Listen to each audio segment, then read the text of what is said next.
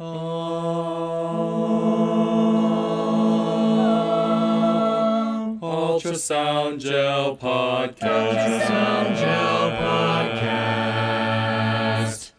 Hello, and welcome to Ultrasound Gel Podcast. My name is Creagh Boulger, and I'm here with Jacob Avila and Mike Prats. Today we are talking poop. This is an article on the accuracy of an abdominal ultrasound for the diagnosis of small bowel obstruction in the emergency department. I know it's sad, but I get really excited about this. Poop waterfalls make me happy. Same. So, this was published in 2018 in the World Journal of Emergency Medicine. So, why do ultrasound for bowel obstruction? Bowel obstruction is probably one of the easiest ultrasounds to do. When you pop the probe on the belly and you don't see air, what you're seeing there usually is fluid filled bowel, and that's your bowel obstruction. Um, there's not a lot of things that mimic it. There's not a lot of things that um, are normal that you're going to see in place of it. And a lot of times these people aren't coming in for the first time with a bowel obstruction. This is their second, third, fourth, fifth, 15th bowel obstruction. And one or two CAT scans, no big deal. 15 to 20 CAT scans, big deal, because you have to think they're probably getting them in between their actual occurrences of bowel obstruction because of their past medical history. So, how can we make them not glow in the dark? We can do ultrasound. Um, we can expedite time. Usually, the time to perform these scans is two to three minutes, um, which you haven't even got the bottle of CAT scan prep to their bedside. Um, another benefit is they don't have to have that bottle of CAT scan prep when they can't keep anything in their stomach. Man, oral contrast is the worst. It's the worst. the worst. And so, let's. This article says how good is this ultrasound thing we talk about for diagnosing bowel obstruction in the emergency department? So, this was performed as a retrospective single centered cohort study in a large tertiary academic center. So, they don't mention what software they use, uh, but they record all of their ultrasound images that were performed in the ED and they reviewed it a weekly basis, which I think you guys, I'm sure, have a weekly QA because I have a weekly QA. Um, and these guys had a weekly QA. So, what they did is they identified all of the small bowel obstructions on their ultrasound um, QA, and they looked between September 2015 and September 2016. Um, so that's how they found the images. And it looks like, based off of the data here, it looks like after they identified them on the software on their image review, they went and looked and see uh, to see if they had a CT scan um, done during their visit or at some point at their visit. The ultrasound protocol itself, what they did is they looked at all four quadrants of the abdomen with a curvilinear transducer with a depth around 12 to 18 centimeters. And their diagnostic criteria is they needed to see um, some peristalsis, some still images. They needed to see a uh, some fluid filled loops that were greater than 2.5 centimeters, and that was their stills because you know you have to have a still to measure it. And then they were looking for abnormal back and forth peristalsis. Poo and fro.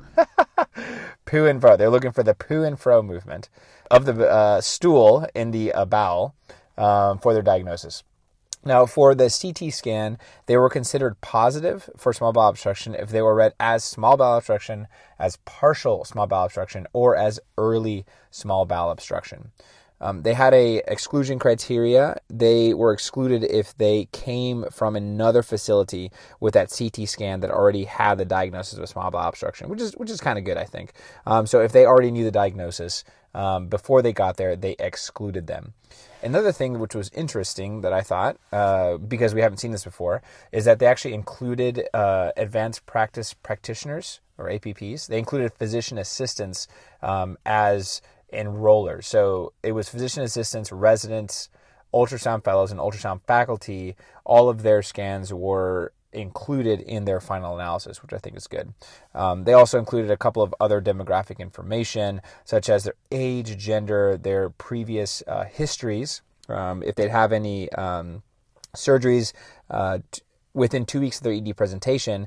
And then, which is kind of big because this has something to do with uh, external validity, they uh, documented what kind of cancer they have. And I say that because a very large percentage of these patients had cancer, um, active cancer, or a history of cancer um, in their history. I just wanted to add a few things about criteria to diagnose small bowel obstruction because we haven't discussed it too much yet on this podcast. So, one thing that they didn't put in their criteria is the Tanga sign. That's another one that's been described where you're seeing some free fluid around those dilated small bowel loops.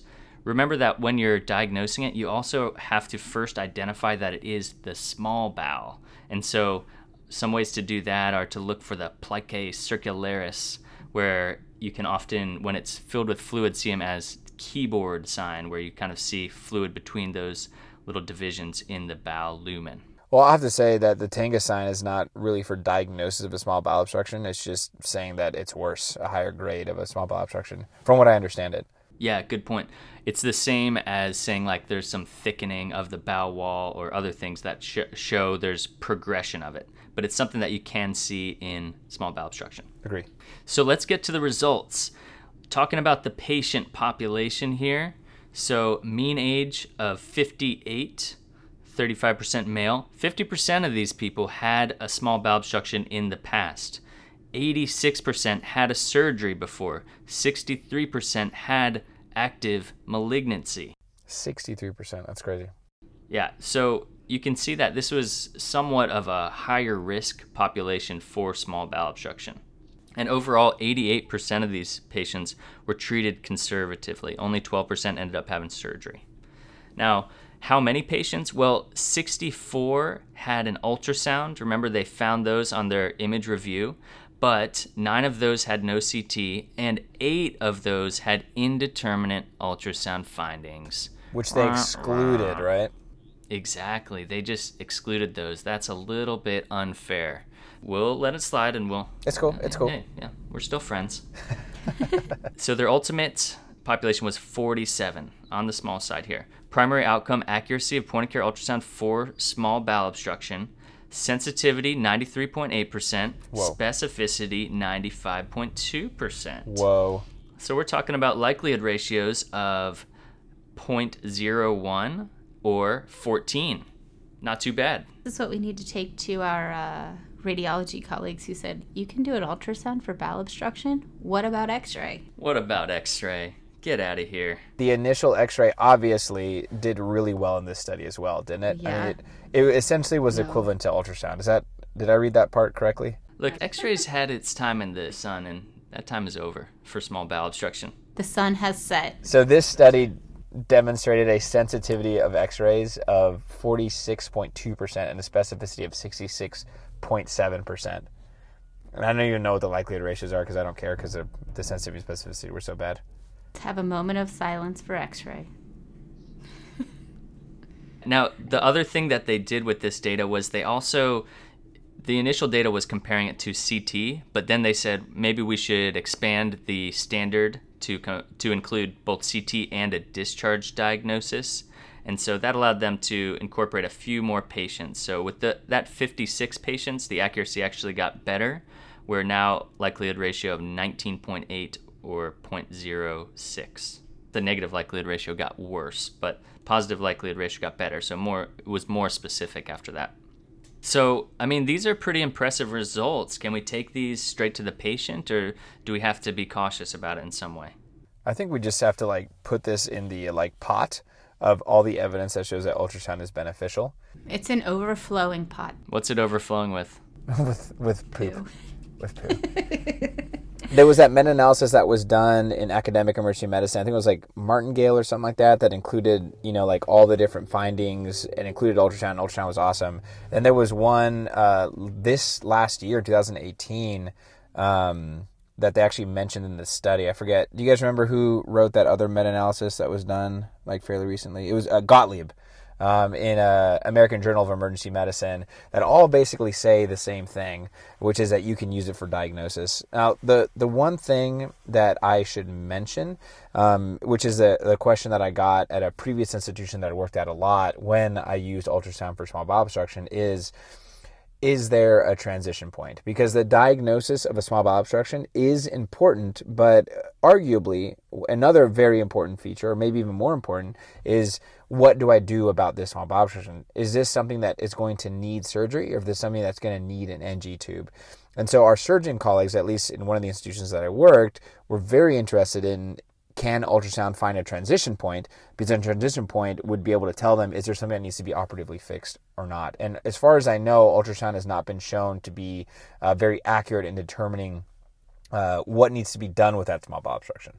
Yeah, I don't think it's impossible. Jacob, you and I reviewed one of the abstracts at WCUME uh, a couple years ago that they actually did find transition points on ultrasound and found that it was very specific for small bowel obstruction. So I don't think that discounts the possibility in the future, but I agree that's going to be something that the users of ultrasound for small bowel obstruction come up against, differentiating the operative versus the non operative small bowel obstruction.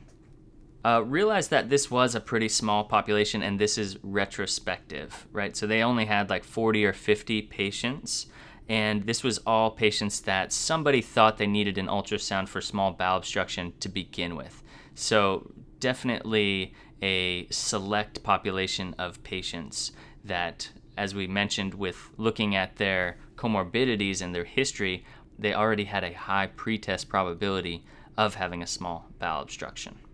Now, the authors go on to say that they hear your concerns, Jacob, and they are saying maybe patients that are stable have had a history of small bowel obstruction, and then you use ultrasound to diagnose small bowel obstruction. Maybe those select group could be trialed at non operative therapy. So that's kind of their, their idea. So, I mean, obviously, if they're not super sick or, you know, have some other process going on, then I think that's pretty reasonable. Let me recap this study. This was a retrospective single center cohort study. They ended up having 47 patients where they could compare to a CT standard. The accuracy of point of care ultrasound gave us positive likelihood ratio of 14, negative likelihood ratio 0.01. So I think that the take home point from this study is that, in combination with the existing evidence we're already aware of, this study supports the concept that point of care ultrasound can accurately diagnose small bowel obstruction. I would be cautious because this is a small study and has a lot of biases that could affect this data to take these accuracies at face value. But I think that the point is it can help you.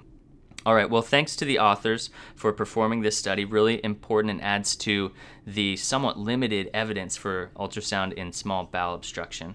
And thanks for listening. We're glad to have you with us. You can visit ultrasoundgel.org to find out more information about our podcast. Also, take a look at us on Facebook or Google, Plus, or talk to us on Twitter. We'd love to hear from you. We'll talk to you later. More pressure, more gel more pressure, more gel, more ultrasound gel podcast. See, I love bowel obstruction. Ultrasound. Bowel obstructions. What I wouldn't give to have a bowel obstruction right now. I do. I love poo and fro. It makes me so happy.